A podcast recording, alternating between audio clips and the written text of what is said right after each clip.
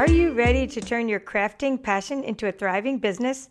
Join me, Kimberly Smith, the Papered Chef, for a creative journey filled with success stories, expert insights, and the crafty inspiration you've been waiting for. This is Hello, Crafty Friends. Welcome to episode seven of the Hello, Crafty Friends podcast. Today I'm joined by my good friend, Christine RaeBishop. Christine is the owner of Crafty Crops, a retreat center for crafters. I can't wait to hear for you to hear about how she started this and made her vision become reality. She's been crafting for over 60 years. She's a silhouette die cutting expert and has many other skills, such as she can share how what it's like to be a vendor at events and what it's like to have stellar customer service so that your customers keep coming back for more. Welcome to my show, Christine. Hi, thanks. So, 60 years, what were you like as a little girl? Let's start there. And I want to know how you got into crafting. Um, I started knitting. That was the first thing I did. I started knitting, and neighbor lady taught me how to knit. And then um, by the time I got into sixth grade, I enjoyed knitting so much that when um, everybody was doing those crochet vests, my mom would not buy me a crochet hook. So I learned to crochet with knitting needles.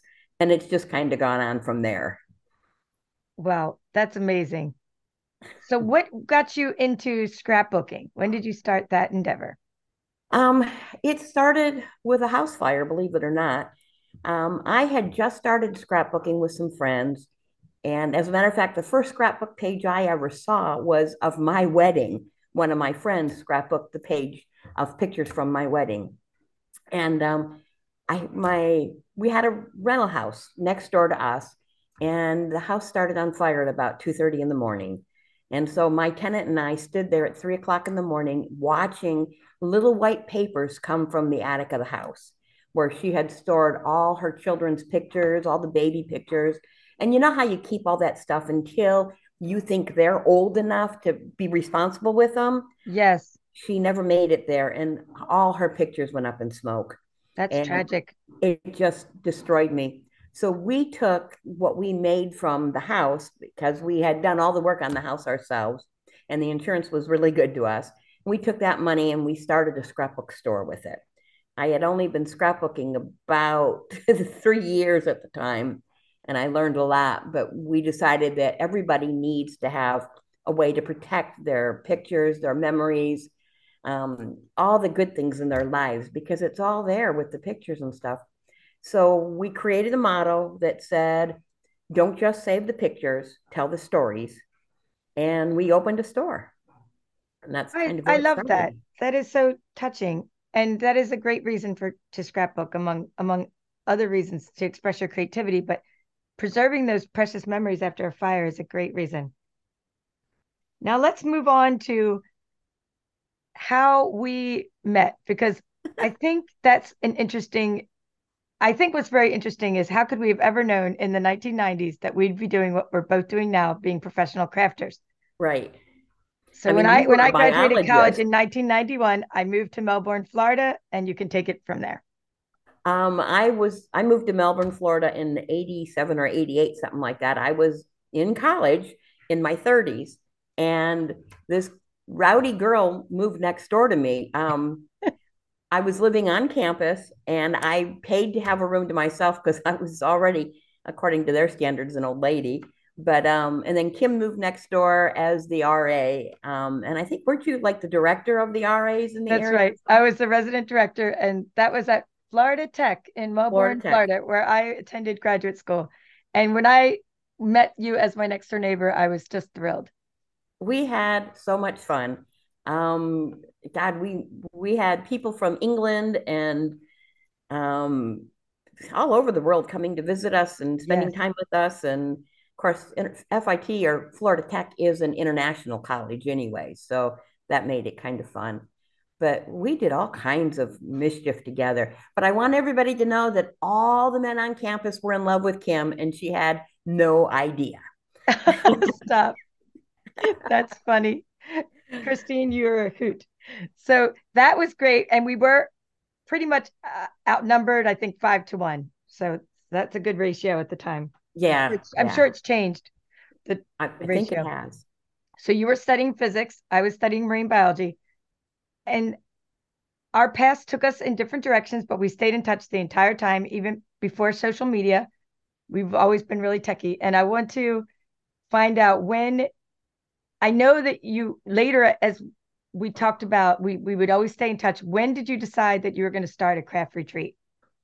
Um, well, the craft retreat came as like an epiphany after the um, store failed because we opened the store in 2009 and in um, 2011 it was failing already. So it didn't even make it two years. And in may of 2011 we were on our anniversary weekend heading to um, oh i forget some little town in missouri. Um, and as we're driving in the dark just driving down the road i just kind of blurted out i'm not done yet. And he says what?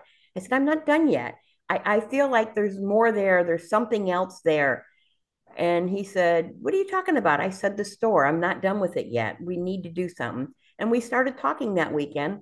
And then we spent the entire weekend of our anniversary looking for places to create a, a retreat center um, because we decided that with a retreat center, I could be open when I want to be open. I could be closed when I want to be closed. So if I needed to do something with family, I didn't have to worry about getting my store covered. And so we started in 2011 looking for some place to build a retreat center. We ended up moving into Illinois instead of staying in Missouri. And um, we found this piece of land in the middle of nowhere that when we came to the first time, I wouldn't even get out of the car. Don's like, oh, but this is a great piece of property. And I wouldn't get out of the car. And so he got out with a machete because you couldn't walk through it and he started cutting a path back into it just just to see what it how it laid and what it looked like.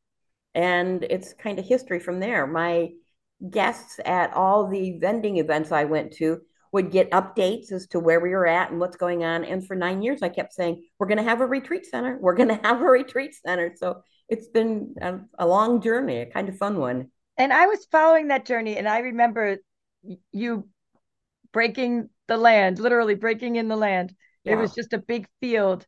And then I remember you they you were in a trailer for a while. You were you were building it piece by piece, brick by brick, and you had a shared vision, which is really great. And so I'm excited because I followed this journey. And then when it was finally completed, I mean, you you just started selling out. I mean, let's let's talk about that. Let's talk about how you turned it into a successful business. The well, we opened in August of 2019 is when we finally got it opened. And um, we didn't have all the furniture we wanted. We didn't have everything put together. We had the bedrooms done and we had the comfort here. We had white tables here. Now we have good wooden craft tables that are so much better to work on. But um, we just started opening up. And in January, we had five crops. In February, we had four crops. In March, we had three crops. And we're so excited because we knew we were on our way. And then in April, they shut us down. I was like, oh no. And so with COVID, it, we couldn't have people here. We, we just couldn't do anything. And um, by August, we're in trouble because this isn't our place of business. This is our home. And we live on one half, and the retreat center is on one half. And if we didn't keep our mortgage paid, we were going to lose our house. And we didn't want that. So we started joking around on Facebook about how we are no longer a retreat center, we're an emotional support center because we figured we were saving a lot of husbands and kids' lives by giving their moms and wives a place to go to get away and relax I, for a little bit. I love that because you got so creative and and I want to talk about the different ways you monetize that business. But before we get into that, I just want to hold that thought. And can you explain what a crop is for the listeners? Okay. What crop means? The, the, term crop comes from cropping a picture where you're taking and making a picture be the size you want it to be. So you're getting rid of all the excess in the back and all that other stuff.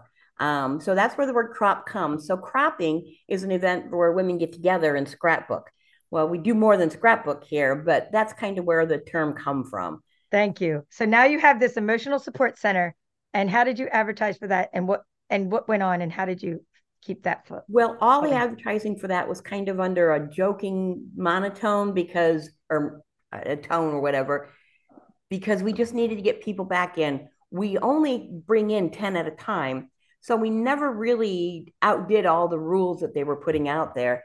But we were starting with small groups and um, getting them back. It actually took more to get back up and running again after COVID than it did getting started the first time. Um, that, that makes but, sense. Yeah.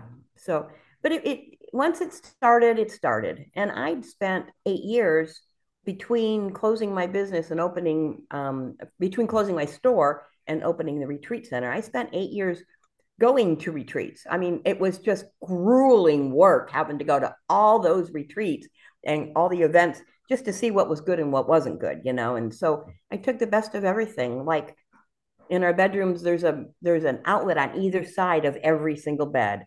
So everybody has a place to plug in their cell phone, their um, iPads, their tablets, their CPAP machines, whatever they might need. So I made sure that I had the best of everything in here. And it's very rare that anybody comes and says, Hey, how come you didn't do or something like that? And I'm such a crafter that if they need something and I don't have it in my store, I usually have it in my own personal space. So we try to make it be. My husband and I are both have both been in customer service for a lot of years. And a key thing is that all you really have is customer service because there are retreat centers or there are outlets everywhere but if you don't have customer service, you don't want to go back to that place again, anyways. So that's, that's kind of where the customer service end comes in for us because we know that's what's going to sell the place. So do you tend to have a lot of repeat customers? Yes, 90 uh, probably 90% of my customers are repeat customers. That's great. And is there usually one person that organizes their friends to come or is it individuals that get together in a group? How does that work? Um, usually it's one person that organizes for the whole group, but I do have two ladies that come once a month, all year long, just for Saturday. And so when they want to book, I let them book a year in advance, and then I create those as open crops. And then anybody and everybody can come to those crops. And then it, we get a mixture of people and you meet new friends and do new things. So that's kind of how we roll. This sounds like so much fun. It is. And you mentioned that you have things for sale. So you, uh, you have a scrapbooking store right at your crafty crops. Right. And how does that work? If you need more paper, you just buy it from you. And what kind of? Well, you know, when our husbands go to the bar, they run a tab for their bar bill. so we run a tab for the craft crafting supplies. I require a deposit up front, and then the ba- the balance is paid on Sunday afternoon when everybody leaves, and they pay for whatever papers or die cuts or glue or whatever that they use during the retreat. That's great. Now, I remember crafting with you for the weekend and you unloaded what five luggage carts? I'm probably not exaggerating.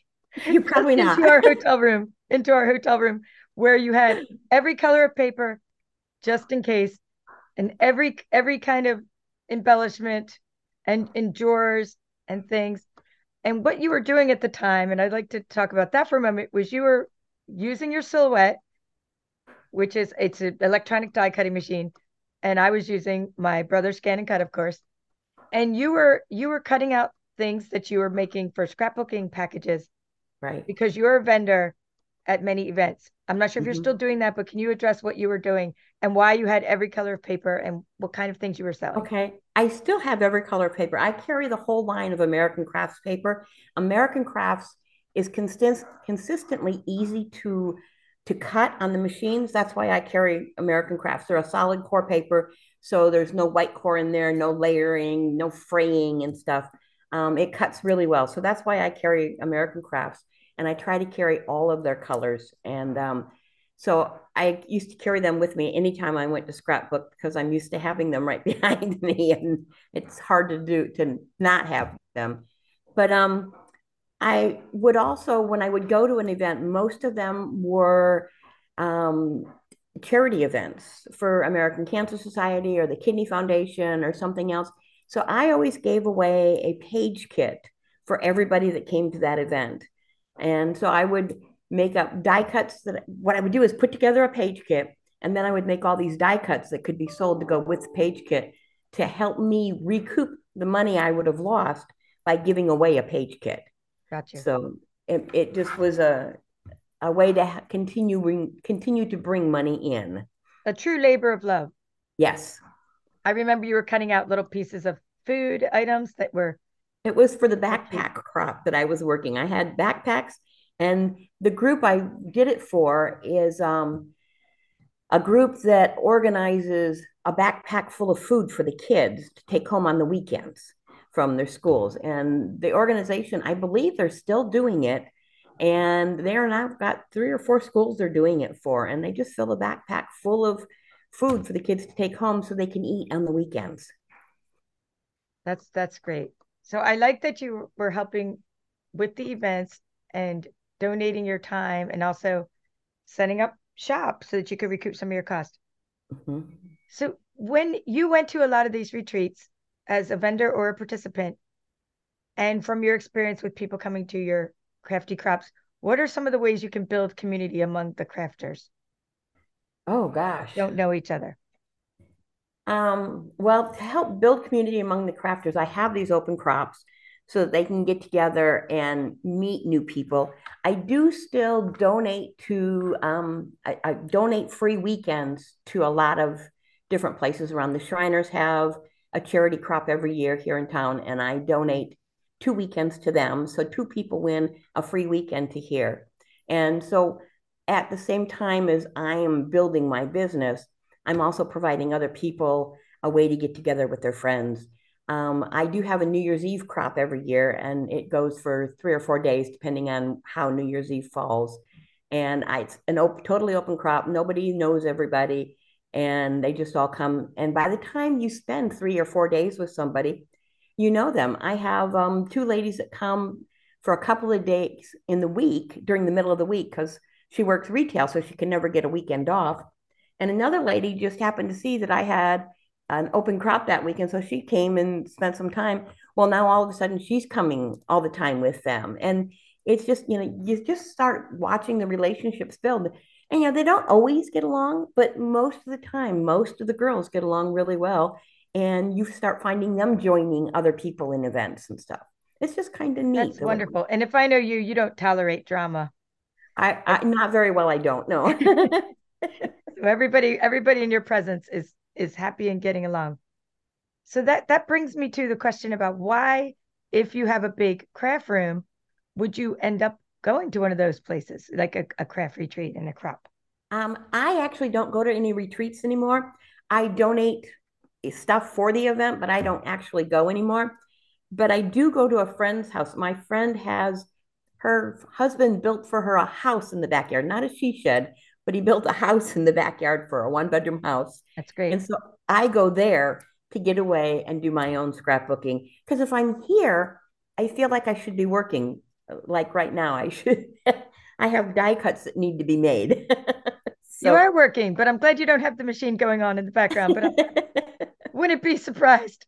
Right. Sometimes right. when I'm on a Zoom call and I, I'm just sitting there scoring and because it, because it doesn't make any noise scoring and folding but not not folding with a bone folder just scoring and folding with my hands so i can keep busy during a zoom call because i know i'm always feeling that too because right now i'm getting ready for a craft fair this weekend so very busy as well do you still go to craft fairs i have never gone to a craft fair okay, no just I did vendor one. events yeah i did one but I did it before I started doing a lot of die cuts. So all I really had was scrapbook supplies to sell, and it didn't go over well.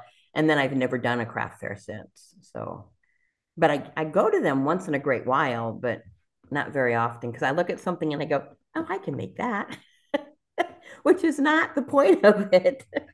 right. I, uh, the point of going to your, your craft event or your crops and your craft fairs for me, it's like a social thing. So even though I have a big craft room, I like to go out and craft with other people. I go to retreats myself with my team members and other demonstrators, and I go to events.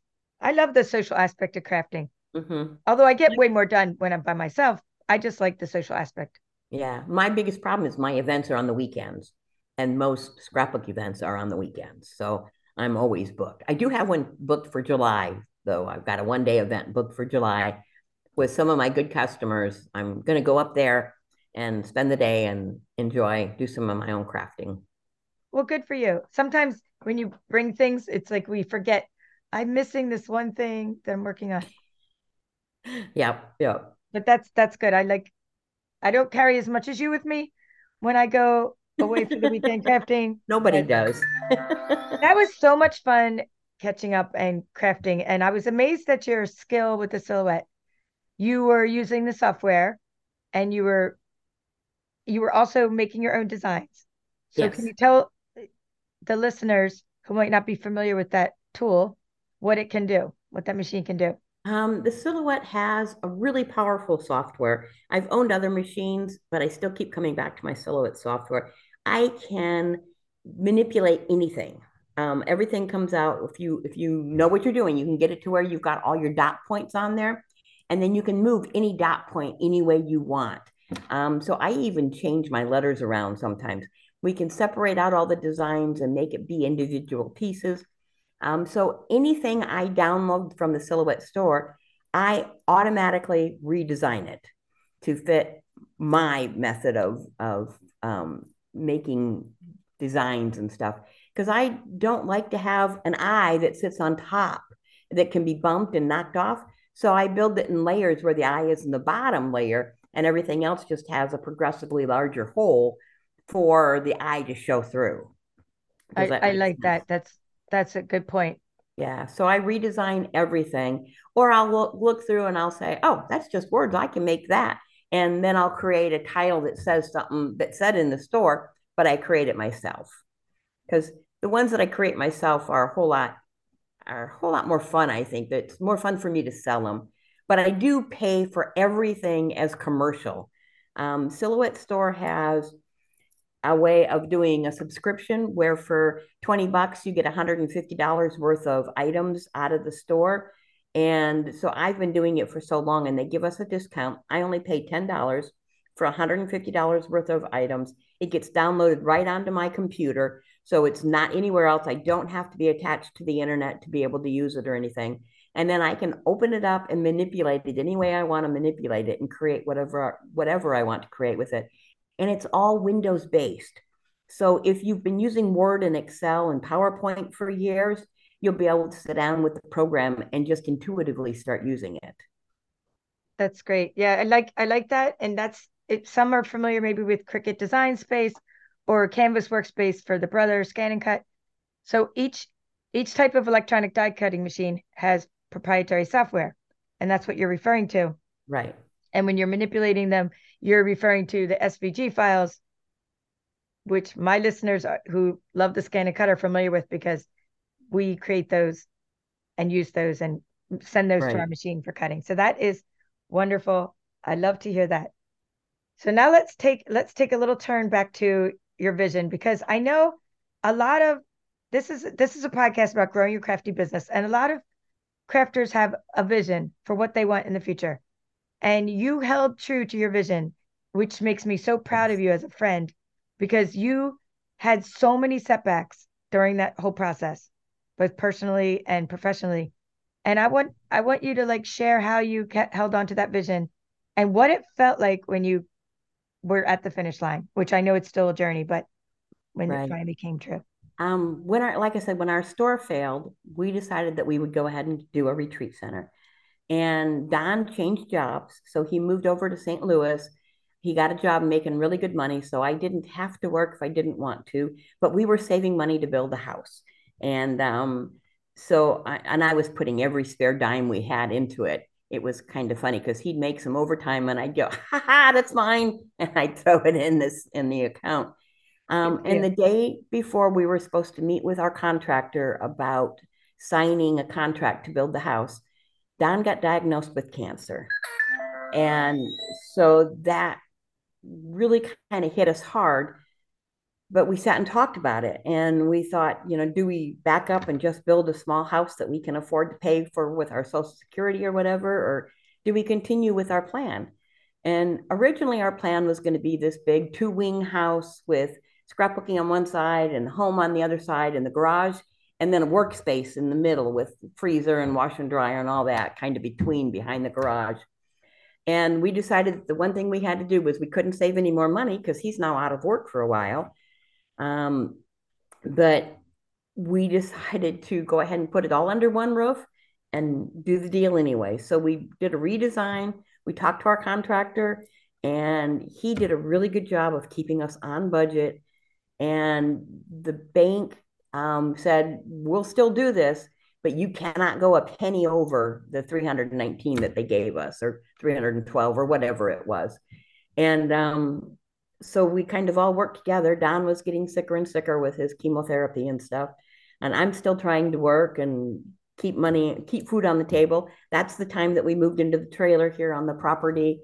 Um, we had everything except flushing toilets. We had a shower, a washer and dryer, and all that um, because we jimmy rigged our water line to come into the back of the shop building. Um, we've done a lot to get to this point.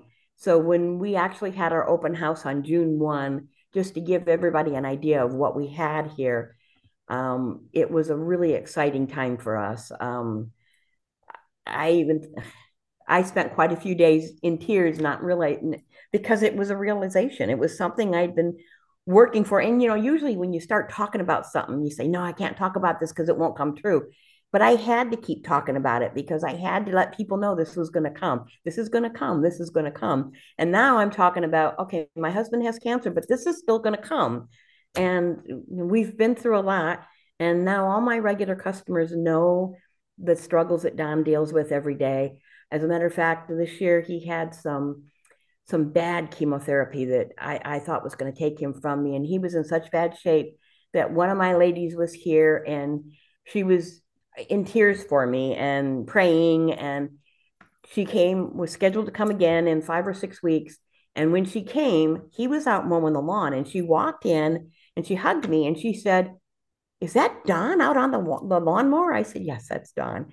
And all she could do was you know, praise the Lord because she thought he'd be dead by the time she came back again. And he just keeps bouncing back. And um, after that, he built a new section in the shop. We added on to our kitchenette in the in the workspace. He just keeps coming back and doing more stuff for us here on this side. He's not actively involved, but he does know all the girls by face, and he's always building something new for them. I mean, he built all my tables, he built all my nightstands in the bedrooms, he built a lot of my displays, um, and he's done all of that while dealing with cancer because he doesn't like to sit still and he's not been able to work. So he does this for me instead. And so it's been a real long journey and he's still going strong. Um, bad days, good days, but we're still enjoying life and we're living life to the fullest. So that's you kind sure of your your faith has so much to do with that. Mm-hmm.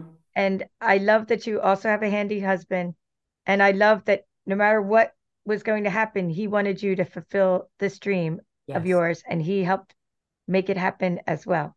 Yes. That makes me so proud because I was there from the beginning when you said it and I was there when you kept on saying it and every time I talked to you you were one step further toward yes. it.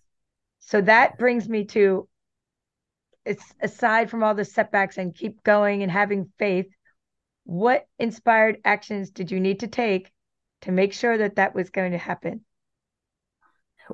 basically we just had to keep putting one foot in front of the other.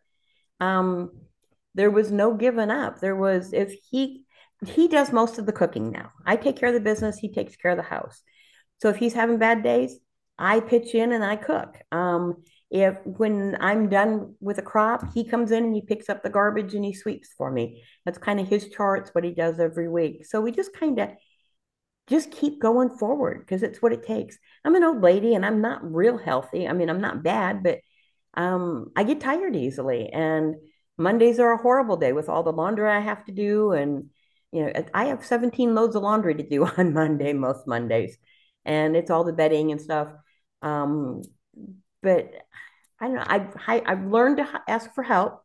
Um, I do have cleaning crew that comes in every other week and does a thorough clean on this side I can't afford for them to clean my other side, but I pay for them to come clean this side of the house so that it's always um, hotel room clean for expensive hotel room clean for everybody that comes in here. Good for you. That's great. I've also learned to ask for help with certain things as well. It's it's it takes we have to swallow our pride and let Yes. others help us Yes. because we always think, oh, maybe we can do it better. No, but they can do it better if you let them and you and you ask for help. So that's great. Now I wanted to ask how many people can does your retreat center hold? I can sit 10 people at nice wood crafting tables. I can put two more in. I've got actually I've got 10 white tables that I can bring in and put anywhere. But I have 10 beds and then one sofa sleeper, so I can sleep 11 people. So 11 comfortably. That's that's mm-hmm. great. And you mentioned that you when I was first talking to you that you are pretty booked up for this next year. Yes, I am. It's kind of exciting. I am um I've got 35 weekends booked. Um 12 of them are open crops already, but one of them is already full. So I have 11 open crops available and then I have about 15 weekends left for the year to be able to book up. So it's kind of exciting for us to know that it's going to it's it's happening. Well, in the show notes, we will be putting your website where they can learn more about crafty crops and sign up for a retreat, which will be wonderful. And that that way you will be fully booked, hopefully. That would be nice. Those living out in that area, but they don't even have to live near you. They can travel. No, It- as a a matter of nice fact, getaway. in um in January, I have one group coming that comes from six different states, one from as far away as Colorado. So it's kind of neat. I have people coming from Kentucky all the time. I have one lady that comes from Tennessee two or three times a year. Um, I have people that come from Ohio. Um, so it's kind of it, it's kind of neat the way they come from all over the place. Yeah, you you always are surrounded by friends and family. That's great. hmm You you never never get lonely at your crafty crops. That's Never. for sure. I love that. Now I asked my former interviewees, I guess we're going to call them guests, my former guest on the podcast to come up with questions for future guests. And one of them, one of them asked if you could go back 10 years and give advice to your former self, what would that be? For And it can be me, more that's an 10 easy, years if you want. huh? It could be more than 10 years, just go going back to your former self. It, it- about 10 years would work for me. It would be to get my husband's ass, oh, excuse me, get my husband's button to the doctor because we probably could have caught the cancer a lot sooner if he would have paid attention to what was going on. So that would have been what I would change 10 years. Wow, That would have been the only thing I'd want to change. That's intense. That's Yeah. so important for early detection. Yes. Thank you. And another one asked me to ask you what made you want to start this retreat, but of course we already know because you mentioned that earlier. Well, um, the line I like to tell people is we didn't plan well for retirement, so we had to make a plan for retirement. so this is my retirement. This is this will be here till till I'm no longer here myself. Good. That's and beyond Yeah. and Hopefully. beyond, I'm sure, because you're you're asking for help. So maybe you're going to train up some assistants that can keep it running, even if you take a vacation Yeah. or go anywhere, then you're not they're not that the business isn't just dependent on you. I know personally my business is dependent on me and I I would love to be able to change some of that. Yeah. We Now- are getting ready to build another bedroom on a back corner of the house. Well, not getting ready. We're dreaming about that right now. That's our next dream to kind of have a place for a caretaker to be so that if we're not here or if um, I've got to be out of town for the weekend or something, then somebody can be here to step in. So that's kind of a dream for future for us. We'll see. That that's going to be another dream that you turn into reality. Yep. Yep. And and the and the interesting thing is when we were in college, we weren't even talking about things Neither like manifesting and and turning our dreams into reality. We just lived each day for we just lived in the moment and had a lot of fun. And now it just seems like there's so many principles that we were practicing, but we weren't even knowing that that's what we were doing. We we had so many mindset tricks and tips that we were using to Mhm. make things happen in our lives and like how you met your husband and different things and then we just ended up it, and now we're now we're like living proof of making dreams a reality. So that's really that makes me yeah. so happy that People I've known like you so long and watched your progression. Right. With my minor being aerospace engineering, even though I never finished that, um, people come in here and they tell me, well, I have a class I like to teach. Um, I haven't taught it in a while, but I like to teach it. And about halfway through the class, I like to say something like, just so you know, you're doing algebra right now. And it just blows their mind that they're using algebra and math in scrapbooking. Yes. But it ties it together for me. It, I in this business, I'm using everything I've ever used in any job I've ever had. Um, I am teaching, which is what my degree ended up being in. Um, I am thinking about safety all the time, which I worked in for a long time in the trucking industry and previously. And it's just kind of amazing how this, it, my whole life has been preparing for this moment now. And I'm not wasting anything I've done in my entire life. Um, it's kind of cool. I mean, do you remember the retreat we went on in college where Mike kept ignoring me? He was talking about networking and he kept ignoring me and he kept ignoring me. And finally he says, okay, now I'll, I'll talk to Christine because if you want to know how to build a network, follow Christine around. Because right. I used to go in to the get my money end of financial aid and then I'd walk through the rest of the building and say hi to everybody. You knew everybody on the entire oh. campus. I knew everybody. And you introduced me to a lot of people. So you were you're excellent at networking. And so that does help you in your business. And totally. I love that you brought up that. In fact, I'd like to keep on discussing that concept that everything that you've ever learned from any job that you've ever had is helping you run your crafty business right now. Right. I think people disregard their past experience and and how valuable that is to what they're doing right now and yes, they think that they compartmentalize and think it was something separate from their previous life but no it was all meant to be in the order it has happened in the way it happened for this moment to be happening right now. Yes it really has. Um it, it's amazing. You start ignoring your past life and you're losing a whole big chunk of who you are. And eh, maybe that chunk is the chunk you need to connect with this person that you really need to connect with but you left that chunk behind. So you don't have the tools you need anymore. But there's so much that you learn in your life that if you just keep building on it instead of saying, okay, I'm done with that, let me go on to this, you just build on what you know and you're going to go so much farther. It's it's an amazing journey. That's great. And you've you've stayed in certain careers and then you've moved on to something else and each time it was a stepping stone to the next adventure. Yeah. It was never wasted time and, right. and we build we build our network as we go we meet new people and we learn new skills yeah. and what i think has helped you uh, also is probably your your fearless use of technology is all along the way because you've never been scared to embrace all of the new technologies that have come along ever since the advent of our personal computers that yeah. you had set up in your room eh, one of the first yeah. personal I, computers I have always had a computer on my, and as a matter of fact, now I have three plus my phone. right. And um, I, you've got to be. I'm not as good at it anymore as I used to be. My my brain doesn't work as well as it used to work. Um, but, and at this point, I don't do a lot of advertising anymore because of my customer service. I can depend on word of mouth more than anything. I'm always having people call me and say, Hey, I'm at this event and so and so just told me about you. And I looked you up online and it looks great. And I want to come by and see it while I'm in town.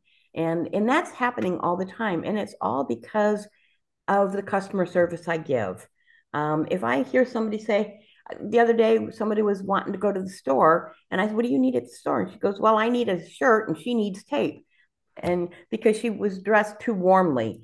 And I said, well, shoot, I can loan you a shirt and I've got tape. So let's get this done, you know, and Good it's just, it's just the way you do it, you know? That, that is wonderful. Now I wanted to ask you about the day of the, the day in the life of Christine when it's not a crop day. um, we'll take Monday. I start, my guests strip the beds and I start on Monday doing laundry, and I am doing laundry all day Monday and usually on into Tuesday. And as a matter of fact, I'm just finishing up today because I wasn't feeling well on Monday. But um, it's I pretty much I get up and I get my laundry started and I sit down at my computer. I balance my books, my all my checkbooks, my credit cards, make sure everything is in balance and there's nothing out there that I don't know about so that I don't get a surprise later on. Um, and then I start playing with die cuts or playing with um, just an item I'm working on. I'm doing some things for my New Year's Eve crop. Um, and then I now make myself shut down about eight or nine o'clock every night because I used to work till midnight, one o'clock every night. I get up and start working as soon as I wake up, and I'd work until eight or nine o'clock or until midnight or until so. midnight. I know the now, because yeah, we love what we do. yeah. Yeah.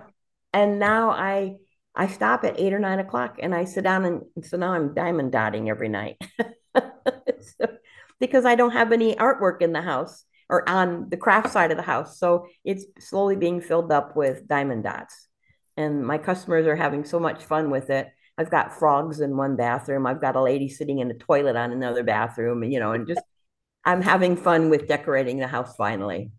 Well, good. I'm glad that you're do that you're going in and relaxing and taking some time for yourself because that's that's important to keep us going. It is. So what's next for you and your business? What kind of collaborations or events and things do you have set up that are different from what you're already doing now, even if it's in the vision stage?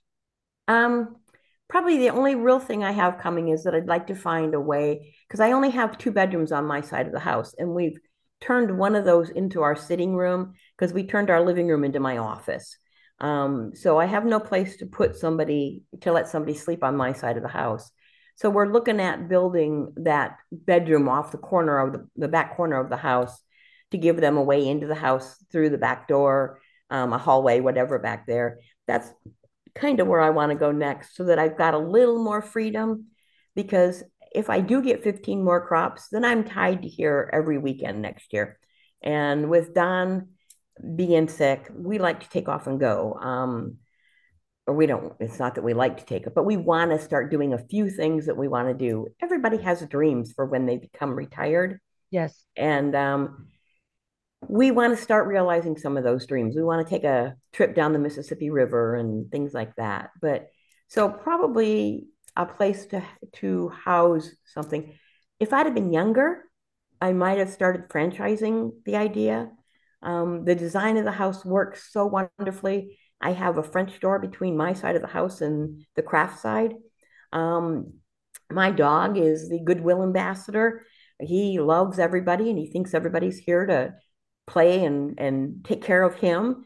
Um, so I think it's a good thing, and I think that franchising this would have worked really well because there's not enough retreat centers out there, and most of them don't have product in them.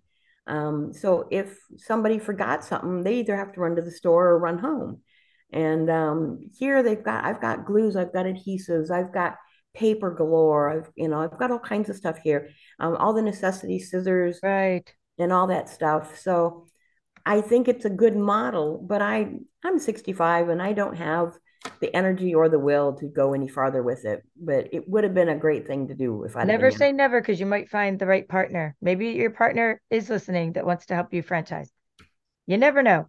Yeah, So- that's true. That's that true. that's a good point. See, with my company where I'm a direct salesperson, which which you know is Stampin' Up, we are not able to sell paper cash and carry, but we do we are allowed to sell adhesives and paper pumpkin kits or or any kind of kits really that we could have on hand as a cash and carry, but we we can't Mhm. just carry our regular product. It's something people have to purchase directly. But that's so you're with the kind of products you carry, they can they could be stocked in an actual store in the house, which is amazing. yes. And that would make a perfect, that would be the model behind, aside Yeah. from the residential model, but the store would be a Mhm. good model to franchise. So like both, both aspects of your business would be part of the model. I like the business model. I'm, yeah, my head's spinning with that idea. I think that's a great idea. Because right now, when I'm, when I'm listening to people who are organizing events and w- we have a group called Grow Your Crafty Business, and one of the ladies in there used to organize huge events before the big C happened. And now the hotels are so expensive that she can't do it anymore. Right. The cost of the ballrooms. Yeah, that's been a big impediment. The prices have gone up so bad. And that's one of the things that's nice here is that um, my product is actually cheaper here than it is in the stores simply because I don't make my money by selling a 50 cent sheet of paper anymore. I make my money by having you here. And so that means I'm going to get my income. And then my I sell American Crafts paper still for 50 cents a sheet. Um, it's gone up, and a lot of places are selling it for 69 or 75 or whatever. But I don't need more than 50 cents. I still make a little bit of money on each sheet. Um, but I've made my money already just by virtue of the fact that you're here. So it really has made a difference in how things work for me. Right. And I like I like that you don't have the, the overhead that someone else has. Right. That's why you can also get that's just an extra service. I feel like it's an extra service you're providing your customers. Right. That's how I looked at it was it's an extra service. But if you do raise your prices, they would be willing to pay more, just saying. Because that does seem very cheap. Well, I, that's all I need is 50 cents. I still make I still make a I still make more money on my cardstock than you do yours. well, girl, we're not denying that, and I'm sure you do because you buy, you have a you buy in bulk. I'm sure, I, and mine is directly. And now when things are on sale, right now we have a sale, so I don't make as much commission, but it is what it is. It's actually one of the only one of my many sources of income, luckily right. for me, because if yeah. I would just rely on paper, then no, we yeah. Would, we wouldn't be sitting here. I wouldn't be able to afford this microphone. Yes. oh, we we laugh. All right. So let me think of anything else. I want it, I want customers, I want listeners, I should say, to know how to find you so they can keep keep in touch. So you're Christine RaeBishop and your website is craftycrops.com. Okay, that's that's easy enough. And you're also on Facebook. Yes. And you can find me on Facebook as Crafty Crops. Or you can find me as Christine RaeBishop. I I if I if somebody friends me and I don't know who they are, I'll look at their profile and see what they're doing and what's going on. And then I accept them. On my business page, I accept pretty much anybody. Um, That's great. That's an, great. An obvious weirdo, but you know. Well, you can always weed out the weirdos later. Yes. Yes. Yeah, yeah. I had somebody, I this is just something that happened to me just yesterday. I was trying to do an additional craft fair and somebody reached out to me and said, Oh, I see you're interested in vendor spots. Please PayPal me the money. And I was like, this doesn't sound right because a church usually wants a check, right? Yeah. Yep. So I I asked, I went to my meeting last night and with a with a different church with my church and the lady said no they've been full since october like that person was scamming you i said well i didn't send them any paypal money it just sounded like it was a scam so right. there are people on and this was a public page saying hey i see you're interested in being a vendor and they go to your message they go to your message area and they ask you to give them paypal yep yeah so I, I reported them to facebook that's one of the things i to try and avoid stuff like that before you book an event with me, you still have to talk to me. And then the only way to pay a deposit is either to send me a check or to go to my website and pay a deposit through my website. So there won't be anybody calling and saying, you know, hey, I see you did this. Um, please PayPal me this money, unless it's me specifically, but you'll know I'm going to do it if I'm going to do it. So, right. Good for you. Well, I accept PayPal and my customers do pay for their kits that way, but that's a relationship we have going on. And this person didn't even know me and they're like, oh, send it friends and family option. And I said, this is a, another red flag. There yeah. were just red flags all over the place. Right. But the fact that they reached out to me in the messenger area was, yeah. Yeah, there's too much of that going on. Really. So is there anything else that you didn't get to say that I didn't get to ask you that you'd like to share before I summarize what we talked about today? I don't think so. I, I think we did good. Okay, so um, I would like you to come up with, if you don't mind, a question for a future interview guest that I have on my show. And you could do it now or later. Something well, I, I have it here. I have it ready. And it's one that I ask whenever I have an open crop, I make everybody introduce themselves. And I do that by saying, What's your favorite craft and how long have you been doing it? And then in our game, the next person has to say who they are and what how how long they've been crafting and all that, and the person before them. And then number three has to do all three of them. And that way we get to know. So I want to ask, what's your favorite craft and how long have you been doing it? Okay, thank you. Well, you know mine is paper crafting. yep. All right. That's good. I will I will be asking that to my next guest. So today we talked with Christine RaeBishop and we covered what it's like to have a vision and to make it come to fruition through setbacks, trials, and tribulations, always holding true to that vision and bringing your partner into the vision so that they can help you make it happen. Then we talked about different aspects of running a crafty crop business, such as customer service, having a scrapbooking store, what it's like to have rooms that are accommodating to your guests, such as extra outlets and just different making making it comfortable for your guest and bringing them all together and how they go about booking that event. And I think one of the biggest takeaways from our conversation today was that everything you have ever learned, every job that you've ever had has led you to this point and has helped you give you the experience yes. to do what you're doing now. So yeah. I hope that you will never think of any of your past experiences as a waste of time. They all are helping you in in whatever you're doing right now in your business or your hobby. I really appreciate you coming on today and speaking with the listeners of Hello Crafty Friends. And you we can follow Christine on Hello Crafty or not Hello Crafty Crops on craftycrops.com and it'll be in the show notes, the different ways to contact you.